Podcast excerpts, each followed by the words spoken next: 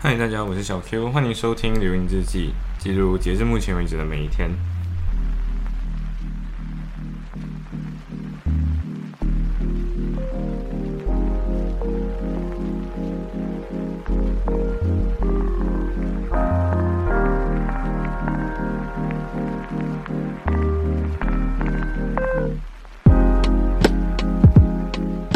哦，所以其实我在，我应该这样讲，就是我在。去完 Captain Ball 那一天之后，我发现到，呃，整天就很累，然后我就没有怎么睡。而且我最近真的时间生物钟已经达到一种很奇怪的时间点。我个人觉得我现在活在纽约，甚至我觉得已经快要到硅谷那一带了。我已经成功快要回到马来西亚那种感觉。呃，所以原本今天就十号那一天，其实会有两个。活动一个活动其实是就学校办的活动啊，就跟 employability 有关系的一个活动的话是，呃，他就请一个嗯 barrister 来说，就是 how to become a barrister。然后另外一个是一个 solicitor firm，然后 solicitor firm 里面的 magic circle 的人来说，magic circle 好，我觉得这是一个很有趣的 term，就是在英国的话，上庭出庭律师 barrister 跟事务律师。Solicitor 是分开的两个专业，当然，Solicitor 现在也有 court 呃 right to audition，就是去法院上为客户辩护的一个权利，可是好像只到 High Court，所以不是每个 Solicitor 都有这个资格，是资深 Solicitor 可以从 Solicitor 变 Solicitor Advocates，呃，但是对于 Barrister 来讲的话，除了好像是 Family Law 的 case，就是跟离婚相关的案子，不然的话，Barrister 基本上就是，呃，就是你就是 Barrister，你就。不能随便去见客户，直接见到那个当事人这样子。所以，嗯，我觉得现在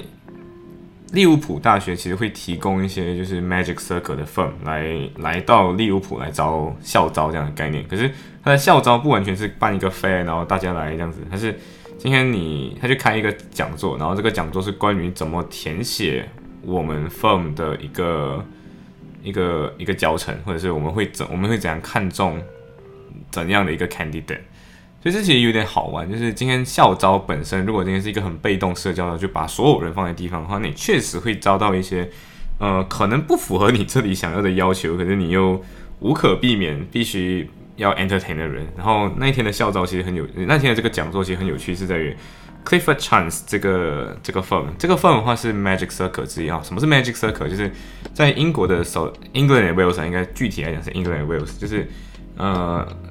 他们有很多很多的 solicitor firm，就是出庭律师的那种 solicitor firm。大家意义上平常觉得 law firm 就是对，就是那种 law firm。那这个 law firm 就有分出一些圈子是 turnover rate 很高，然后影响力很广，然后。同时，呃，有一点类似接近在 accounting 圈的那个四大，就是什么 KPMG 啊、EY 啊，呃，类似这样的那种感觉的那种。所以 Magic Circle 的话，Clifford Chance 好像 Clifford Chance 没有在马来西亚有 branch，可是，呃，有好几，他就他就遍布全球啊，基本上，然后就是那种可以正面的跟美国那些 firm 啊对着打的那种那种概念。呃，除了 Clifford Chance，我其实想不起还有哪一些分属于 Magic Circle，因为我不晓得，我很怕，因为好像 Link Lake 是 Magic Circle，啊是 Magic Circle，然后还有另外一个圈层是很像 Magic Circle 以外，可是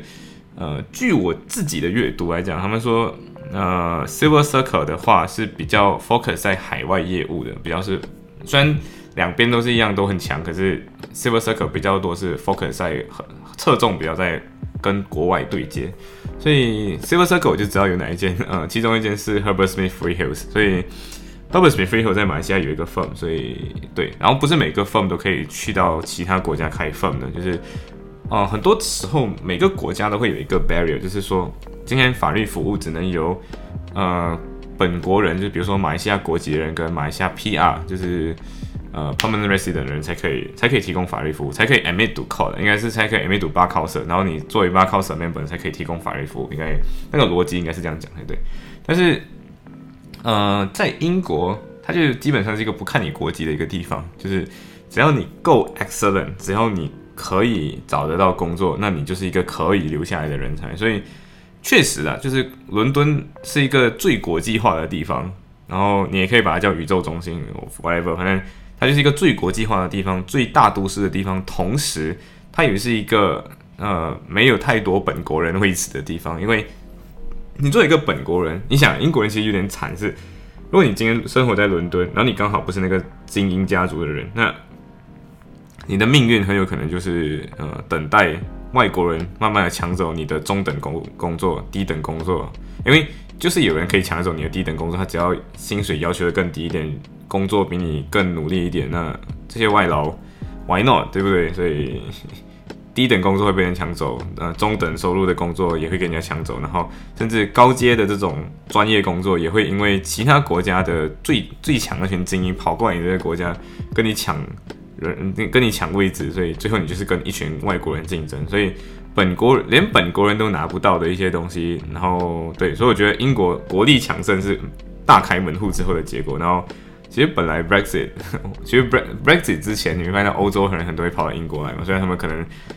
心心底里可能是讨厌英国的，可是他们跑跑到英国，就是因为英国有这样的一个，不是讲整个英国，就是伦敦，伦敦本身有这样的一个可以可以跟大家互动的一个很好的平台，然后同时你可以跟美国跟其他全世界的各个国家做对接，所以，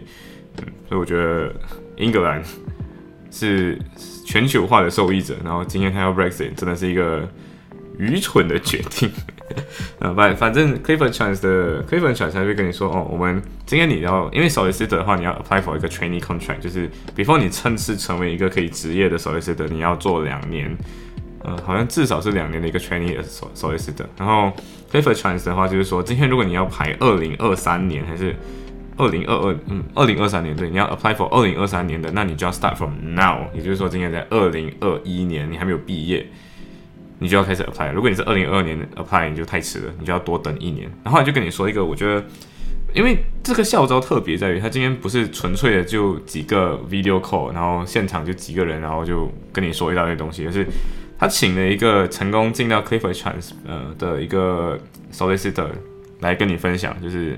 利物浦大学的毕业生的。然后我当时我就看了他的 LinkedIn，然后发现他是个 first class student，然后就哦，OK，OK，first class student，OK，Anyway，反正。他就跟你，他就跟我说了，他就跟大家说了一句很重要，我觉得很也有点触目惊心的话，因为他说，It's not that we don't want you, it's like we don't want you yet。那这句话放在哪里？他这样说，他是这样子的，就是他跟你说，你只要 apply，呃，因为他们的 application 跟大家平常想象的不一样，不需要三 CV，就是今天他会问你一大堆的问题。然后当然也是要填写你的学历啊，可是他会问你一大堆的问题，然后从你的答案当中反推你是一个怎么样的人，然后甚至会害掉你名字，害掉你的呃你的你的你的你你所在的你原本的毕业的大学等等，他就说不要有 bias 的所以他用你的回答方式来知道你是一个怎么样的人。所以什么意思呢？就假设你今天是牛津、剑桥这种最 top 的学校毕业，可是你不怎么会回答这种，你在你在整个学校的洗礼当中，你没有。提升自己这种吹水、这种表达自己或者是分析问题的能力的话，那 no matter 你今天是什么学校毕业的，你不太可能有机会，就是 you know 去呃去去过关。对，然后即便你今天可能来自一个没有那么好的学校，可是你今天在这个过程中，你有不停的锻炼怎么去把自己的 idea 或者是怎么去解决问题的这种思路。去给表现出来，那你还是可以通过第一关的这个测试的，就第一个盲选的那个时期。那盲选之后的话，他们就来到另外一个时期，就是呃会有各种各样的面试，然后甚至会给你一个 project，然后看从这个 project 问你今天你会怎么解决这个问题。然后跟你说，因为很多人就是在场还有另外一个学生，他本来不是读 law 的，他是读呃 GDL，然后转 LPC，嗯，GDL 是 graduate diploma in law，然后呃。L L P C 的话是 Legal Practice Certificate，我在讲，就是反正读要变成守律师的要考那个工作，要要考那个那个考试了。反正所以他就说，他本来不是一个 law student，可是他今天为了 apply for training contract 的时候，他就已经呃，他就跟他就跟他他就以他的系的方式，就是他原本读的那个科系的解决思路来试看看解决，然后你 try your best 去解决，然后他们其实他就说 interview 看你的人看的是你的解决思路，而不是看 how well you can 解决这个东西。所以这就有点有趣，就是很多时候我们觉得说读法律，因为在马来西亚的话，是你今天要成为法律的从业者，你一定要先读一个法学，就是一个呃 law degree，然后 law degree 之后才有各种各样有的没有的东西。可是因为英国的这个教育系统里面有允许一些非 legal 人加进加进 legal 的这个行业里，所以他可以有一些人可能原本的 first degree 是其他其他行业，然后可能读个两年转换 degree，然后再读，所以就可能只要比其他人付出多两年的时间，啊，你一样可以有这些 you know 这些各种各样的背景的人啊，就是你解决事情的能力会更加强一点，而不是仅仅只是一群法律人，然后。可能就很缺乏，可能 IT 可能很可缺乏科学或者科技，甚至是工程，甚至是历史、化学这种很基础学科的视角。所以我觉得，可能英国的法律服务业除了有大规模这种国外门户开放让大家进来竞争以外，还有另外一个点是这个，就它允许其他界或者是其他科技的人读一个转换 degree，然后跑过来跟你竞争。所以，所以 highly competitive，可是确实。他们的法律服务业就是比其他国家强，然后你其实也可以明白为什么很多国家会锁他的门户，就是跟你说今天非本国人或本本国 PR 不能提供法律服务，因为这些国家太强了，他们已经发展了两百年、五百年的历史。然后今天他反过来来到你的国家，如果还允许职业的话，那很很显然，他就是把你的国家的法律服务业就这样吃掉。而且而法律服务这个东西本身又是一个，它有一个层级的，然后有些东西就是很。需要很接地气，比如说那种 criminal case 就很很需要接地气。你找一个外国辩护律师来，人他能做什么？他其实不能做什么，因为他不熟这边的人情世故，甚至不熟自己的政治文化嘛，甚至不懂怎么跟警察沟通啊。但是如果今天是可能，其他是属于商业的 commission 那种很，人家说很 lucrative 的地方，很赚钱的那些地方，那国外的律师可以可以做的这么好，那凭什么我要找国内人来做，对吧？所以我觉得，其实我可以理解成法律服务的。壁垒要在的原因了，嗯，但是 Clifford Chance 的这个 Inter 这个 Solicitor 的这个讲座，我觉得，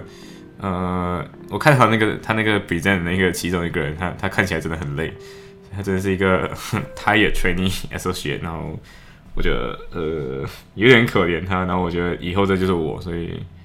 反正我好像也不需要可怜他的 anyway，然后过后就是另外一堂是线上的，然后因为第一堂课是你要去到学校，然后。一半的那个主讲人两个在线上，然后一个在线下，然后是利物浦毕业，利物浦大学的呃毕业生，呃校友啊校友。然后另外一个是六点多的时候举办，另外一个叫 Commercial away 的就是应该是讲说，是 Solicitor Society 举办的另外一个呃线上会议，叫做线上 Seminar，叫做 How to Build Your Commercial Awareness。那什么是 Commercial Awareness？呃，简单来讲就是不要只纯粹的以 legal 的角度去思考。所以很多人每次讲说那种很学生思维很怎么怎么样这种，呃，确实就是你可能没有什么 commercial awareness，然后很多时候会不计成本去做一件事情。然后 commercial awareness 还有另外一个很重要的是，你要知道商业的变化或者是整个大环境到底发生着什么事情。那这些大环境到底指的是什么？其实，呃，我后来发现到是这样的，就我本来是一个没有真正觉得自己是有关注 commercial awareness 的人，可是。后来我发现到，其实我一直以来都是属于有在关注这些东西的人。那但是我不是主动观察，是后来我终于明白他们所说的这个这些东西叫什么？这些东西叫 commercial awareness。那呃，比如说今天他有一个问题，就是今天你呃 commercial awareness 需要的是 structural thinking。比如说曾经可能有人听过，就比如说呃 SWOT 那个 model，就是要想要要用四个维度来审判一个来看待一个东西，就是。呃，什么是你现在的 strength？然后什么是你现在的 weakness？就是 S strength，然后 W weakness，然后 O 是 objective，就是你到底你要达成什么目的，或者是你有什么 opportunity？哎，不对，S W O T 的 O 是呃 opportunity，就是你有什么机会。然后 T 是 threat，就是你有什么可能 fall 失败的可能性，失败最惨会怎么样？所以你用这四个结构去思考一些问题的时候，你就比较容易找到自己的定位。然后我发现到不是每个人都有这个能力去思考这样，因为呃。很多人都可以啦，可是我我自己不是在这种 commercial awareness 上的课学到，是在呃打 mediation 比赛的时候，就是谈判调节赛的时候，就嗯我们的我们的 coach 就很很用心的跟我们 brief 了这个东西，然后我就那个时候很大受震惊。然后后来我是在参加那个呃 B 以前以前 BAC 的时候有一个 social media marketing 的一个 certificate，然后我参加的时候就会有各种各样。那个老师就跟你说哦，你说有 SWOT 这个这个 Strength Weaknesses Opportunity Trade 这个结构化思维的方法，其实还有一个是呃 SW Source Tag，我只记得是这样子，就是你要想 Strength 你要你要想 strategy，然后你要想呃 SWOT，忘忘记是什么，反正你去打 SWOT source tag，然后你可以找到这方面的东西。你还有一个 tactic 跟 action，然后还有一个 objective，然后你要 keep track of 你的你的 progress，然后我发现到这是一个很很有趣的思维的。然后你一旦学会很多事情，思考的时候很 well organized。当然这有点抄别人的东西啊，最后你自己要 build 出你结构化思维的那个方法。那 commercial awareness 其中一个很重要的环节就是你要有这种去分析东西的能力，然后同时以一个商业的角度去分析一个 industry 的能能力。他就说，比如说，呃，他因为这个是一个 firm 举办的，就是一个美国 firm，它叫 DLA Piper。那这个 firm 的这个来自这个 firm 的主角就说，我今天作为一个 HR recruiter，我不想看到你们每天在那边写一点一些千篇一律的东西，比如说，甚至是每个。普普通通人就可以说出来的东西，比如说他说，二零二零年最重要的 commercial awareness 是什么？他就说每个人都可以说这是 COVID，然后可能会跟你说，呃，tell me 呃最让你吸引的呃 business story，然后他跟你，然后你可能说是什么围巾的那个创始人，那个围巾航空的创始人把自己送上了天，然后他就说，对，这这件这件事情每个人知道，说这个东西为什么让你振奋人心？他说，哦，你我上天了，然后 then。他他需要你讲的是一个很触触动，在这个大环境下可以有启发到 recruiter 的那个一个故事，而不是一个大家都知道，然后说我很喜欢这个故事，呃，你就表示说那个故事只启发了你，可是呀，你知道了，你感觉到 excited 的，then 你启发了什么？它就有点像今天你看电影的时候，对你看完电影了，可是你可以从电影背后当中看出什么端倪，看出什么。分析或者看出什么这个电影背后时代象征的东西，比如说举例讲，我我这里能够讲的一个 commercial awareness 是，比如说你看到上汽这部电影，对，就是有 Asian 面孔，然后开始会采用纯亚裔的 cast，就是纯亚裔的演员表，那就说明很有可能未来中国的呃中国的产或电影产电影工业可能要保不住的。为什么这么说？因为上汽连连好莱坞都会选择专业的专业的亚亚裔来拍亚裔观看的电影，那就表示他已经很有针对性要去 M 中国或者是亚裔的市场了。那如果今天他作作为好莱坞这个有如此强大工业能力或者电影工业能力的国家，只要他掌握了这套拍法，那他很容易就会并吞很多不同的市场。然后同时在他是第一次尝试，或者说少有的第一次尝试一个非自己文化圈的。东西什么意思？就是今天原本你在看到好莱坞电影时候是属于西方视角下的东西，或者是嗯昂格鲁萨克逊人的这个这个视角。那如果今天他可以用同样的方法 capture 到中国这样的市场，或者是亚裔族群的市场，那是否他就可以用同样的方法去拍出日本人想看的日本电影，呃，日本好莱坞电影，或者是韩国人想看的好莱坞韩国好莱坞电影，甚至是。印度人想看的印度印度人好莱坞电影啊，这个东西是很摧枯拉朽，就是你第一次成功踏出去的文化圈，然后从这个文化圈作为一个经验，呃，这个经验是可以扫射全球的，然后从此之后可能可能连宝莱坞这样子的电影工业可能都会不复存在，对，所以这种这种就是属于。你看一部电影，可是你可以看出电影背后的事件象征的东西，然后每个人可以看出不一样的东西。对，所以他自己有分享到一个我觉得有用的东西，就是说，如果你你要如何去建立自己的 commercial awareness，那第一个就是你要找你有兴趣的东西。那我自己个人很兴趣的是科技内容，然后当然不科技内容，以前一开始是因为想要买手机啦，所以。当时智能手机刚刚普及嘛，呃，刚刚开始还没有真正普及，然后那个时候我就觉得说，作为一个很新的东西，我很想了解到底这些有的没有的东西到底长什么样子，所以就有很多测评我去看，然后甚至一些是技术性文章，可能还是会去读一下。然后你去找自己有兴趣的内容，然后把它深挖下去。那你如果今天很兴趣服装产业或者时尚产业的，Go ahead，就是把这个东西去读下去。然后甚至图书领域、文艺领域，那你都还是可以定下去。那我自己个人很喜欢电影，所以。刚刚跟你说那个分析，就属于我看电影看多，然后不仅仅是看电影的娱乐，而是看电影的时候去顺便思考背后到底有什么样这种东西的内容，然后呀，你就可以去深挖很多内容出来。然后呃，接下来你你你在 research 过 thoroughly for 你这个很 keen 的这个领域之后，你就去看那些 news 或者是最新的东西。比如说我刚才跟你讲上期，就是我知道上期上映了，然后我就去看上期，然后我从看看完上期之后，我就 follow up 那些 news。看好那些分析娱乐。那我我没有这样多时间去看那个呃电影电影制作人背后那个 interview 但是你从这边可以知道背后的东西。但，你去看背后的那 interview 的好处是，你可以知道到底背后呃这些有的没有的东西究竟是跟你的判断有没有一致。对，它是一个。检索或者验证你自己想法的一个东西，然后你阅读东西的时候，其实有各种各样方法阅读。就像主讲人他自己说，就是他从来不不 read newspaper，他从来也不听 podcast。所以他说，我我不听这两个东西，因为它太占我的时间了。可是我会去主动去看，比如说 economist，看杂志，看这个有没有的。然后杂志很多人就说，杂志可能是那种比较低端，不是？你去看经济学人杂志这种东西。然后甚至现场就有人分享，就比如说 podcast 的话，可能有。The Economist 的 podcast，然后还有其他的人的各种各样的 podcast。那你是 follow up 这些东西，然后去多看相关人或者相关大牛的人，嗯，就是大相关领域大神的一些分享，然后 closely follow，那你可能就会知道到底最近这个行业在发生什么样的变化。然后你还可以看得到是那种比赛，就比如说，因为像我刚刚说到那个 source tag 那个思考方式，就是我在参加比赛的时候才。知道的才意识到的，然后同时那场比赛是谈判的内容是或者你 media 的内容是，呃，都是 commercial case，然后都是一个可能国外跟这个国家跟那个国家之间的一某个 individual 跟 individual 之间有的商业纠纷，然后这个商业纠纷如果你互相对打就是死伤惨重，甚至两败俱伤，然后律师就是那个渔翁得利的人，那 why not？今天我们用换一种方式，就是与其今天。只是合作不呃，只是只是对抗，不如合作看看，然后在有信有有限信任的基础下去合作，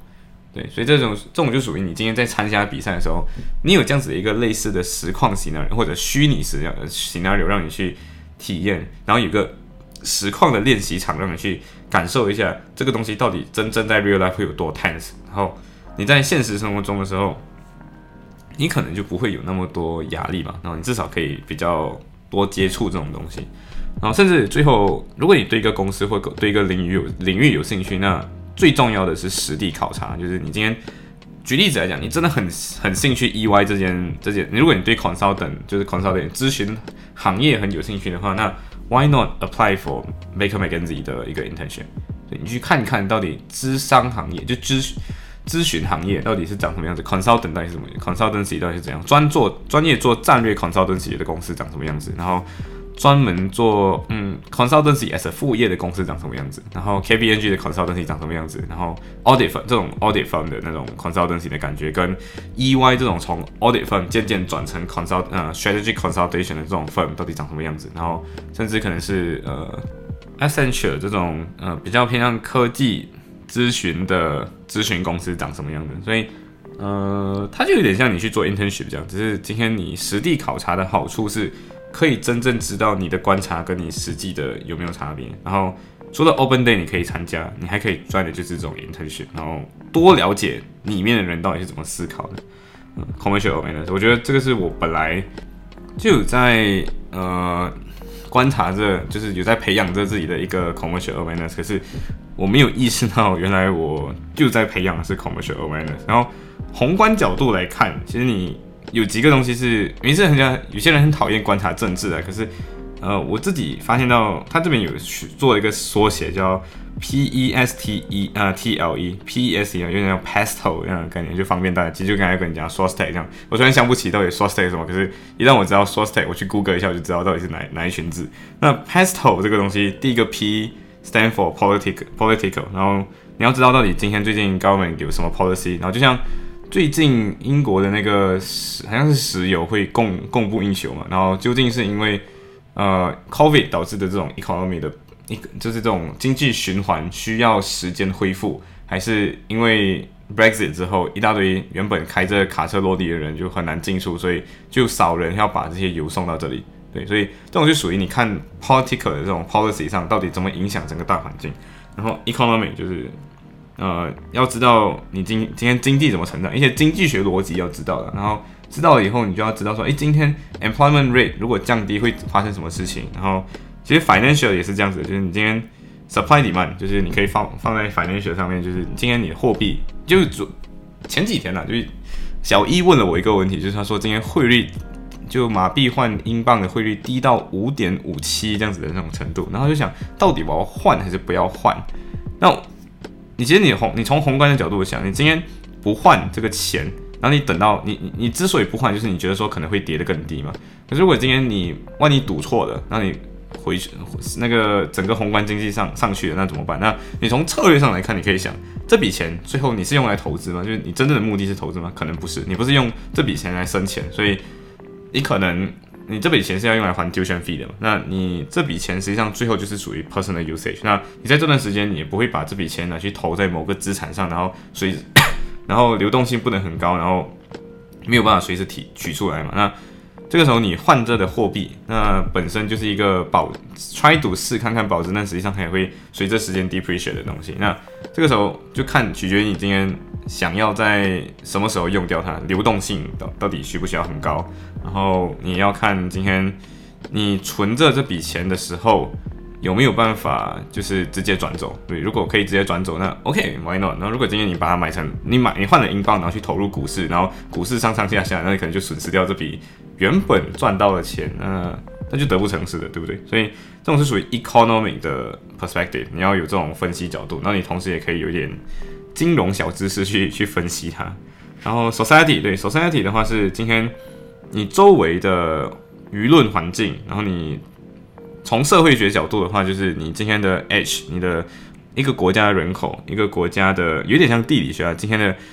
基础设施怎么样？然后今天他们的生活方式，今天他们的价值观或者 ideology 方面，甚至他们对 media 有什么样的看法，都会造成他们对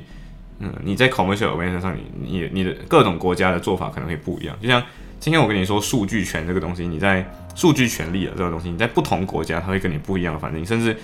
有的国家的人民可能就完全不知道什么叫数据权，他就说哦数据 what，然后甚至就像有点像柬埔寨还是缅甸这两个国家，因为他们的互联网设施没有很好，所以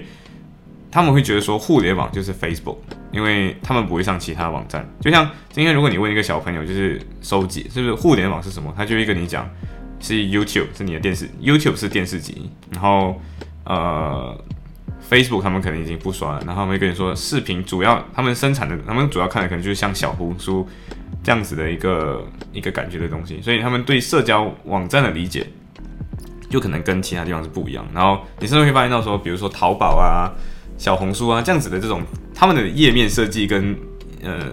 欧美的这种社交软件是不一样。欧美社交软件是一行一个嘛，对不对？可是你今天在淘宝刷东西的时候，它是两个两个两两排并排的东西给你刷。然后小红书也是这样设计。那这两个东西到底对人有什么区别？我觉得这是需要去理解的。嗯，所以呃，cultural factors 确实 play 一个很 important role in in commercial awareness 上。那剩下三个其实嗯，technological，然后其实这个就是你要看哦，AI automation，然后不要只是听到那些可能 AI 会怎么怎么样。然后最近红很我就是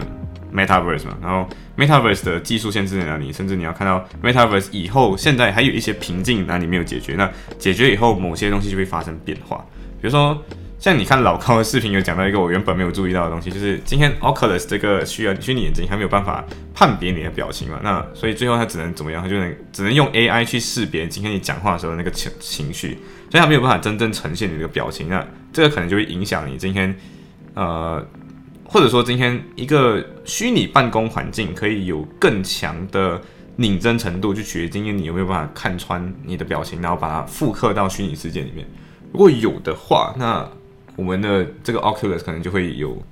更更自然、跟更拧真，甚至有更多场景可以使用。然后还有一个就是走动，走动这个东西到底虚拟世界我要讲走动，我是真的在一台大型设备上走动，实现我的运动量，还是我可以瞬移，还是这个两者都？并不违背彼此，可以同时存在，这我觉得是大家可以去思考的一个问题。然后电动汽车 automation，然后然后人工智能演算法这种东西，我不知道，可能我原本国际学生交流团的圈子就是很复杂几个不同领域的人，所以我们在讨论这些东西的时候，就确实可以有这样子的 commercial awareness。那 legal perspective，然后 legal perspective 就我的这个领域，比如说工人，呃，工人的环境怎么样？呃，跟歧视相关的法律律怎么样？比如说 racism 的 discrimination，或者是 LGBT discrimination，它到底有什么样的区别？然后呃消费市场、资本跟消费市场这种对立的东西要看到。我觉得法律角度是我可以讲啊，就是它是两个对立的东西，怎么去协调它？我比较是属于，我觉得法律是一个调节机制，或者政府的角色比较处于调节机制范围。我觉得这是 legal perspective 要看懂的，然后要看懂不同结界，就是不同 jurisdiction 里面有不同的实践方法。当然，我我自己个人觉得。这个 jurisdiction 的东西在中国这个领域是很有趣的，然后 which 很多人其实都没有这个 perspective，然后我觉得这是你要去需求啊，然后然后你要真的去认识当地人，然后让当地人分享给你，当然你还要成为那个可以分享的人啊，所以才可以有资讯资讯跟人家跟人家去交换。然后最后一个是最近会开始大家比较关注，像比如说之前在爱丁堡开的那个那个气候大会，跟 environment 相关的，然后甚至。呃，跟环境保护有关的东西，像比如说中国最近开始有一些是，呃，他们开放了自己碳交易市场，就碳，他们要开始决定说，因为不管是重工，因为这个东西那个逻辑是这样的，因为你的公司原本生产重工业，对，然后你其他国家人都不愿意生产这种重工业污染的东西，对，那你今天生产了这些东西之后，你卖给国卖给国外，对你赚到了钱，可是你的代价是什么？就是破坏你的环境。那这个时候你真的有实现经济成长了？On 数字，On paper，On 账目上，Yes，你实现了经经济增长。可是代价是，除了你的人工人呃受伤，然后可能有一些罕见的这种慢性疾病、慢性污染性的疾病，那还有一些就是你破坏了环境，然后同时你就等于在卖你的国家换钱，因为你卖了这些环境之后，很有可能是没有办法救回来的。比如说重金属业，或者是那什么名字？呃，油矿的开发也是这样子的东西。那今天如果我们把这种重工业的东西用另外一种方式限制起来，比如说今天我这 cap 好好，你只能排放这么多的量。那我们给每个行业都制定这样的标准之后，我们就跟你说，给你一个奖励机制，我们的碳只能有这么多的排放量。那今天如果你有机会把你的碳排放减到某个程度，那你多出来那一份，你可以卖给别人，卖给那些需要重工业污染的人。那这个时候有什么好处？就是重工业污染的人会，如果今天他还是超出那个原本的标，他可以跟别人买，但是你就会限，他就不会无限量的去扩大它的生产，而是尽量的试试试看看进步技术进步，试看看有没有办法解决现在污染严重的这个问题，或者是试看看有没有办法创造新技术来直接 Q 一次给我解决掉本来就重工染重工业污染的问题。那他有机会去推动这个技术技术进步。从宏观角度来看，那从另外一个那种比较可以很快的减少自己的碳排放的这些人来讲，它又是一个节能生产，试图提高效率的一个东西，呃，一个一个一个推动力。那这个碳综合市场，或者是这个碳市碳交易市场，就有机会让我们的呃整个工业生产来到碳中和这个东西，然后甚至开始减碳，然后变成说原本你的工业会生产排放很多二氧化碳嘛，然后这个过程中你就慢慢减碳，减到最后。碳跟你种的树，然后两个可以结合，然后你你最后你的你的你的工业生产看似有排，对对是有排碳，可是你种的树是可以把碳吸收掉，然后你的工业就实现了所谓的可持续发展。所以我觉得这种是嗯，commercial 面的是要培养的东西。所以嗯，我觉得这两个这两个讲座虽然我自己都属于已经懂的东，已经听懂很多东西，但是最后也就只是。最后，我觉得那几句话反而是最核心的那那个东西吧。所以我觉得，呃，多去参加学校的会议。所以其实有时候，虽然整个会议可能只有那几那么几分钟是很 highlight 性的，但是这几个 highlight 其实就可以去跟你想很多不一样的东西，甚至有不同的见识吧。对，所以今天的分享就到这里，拜。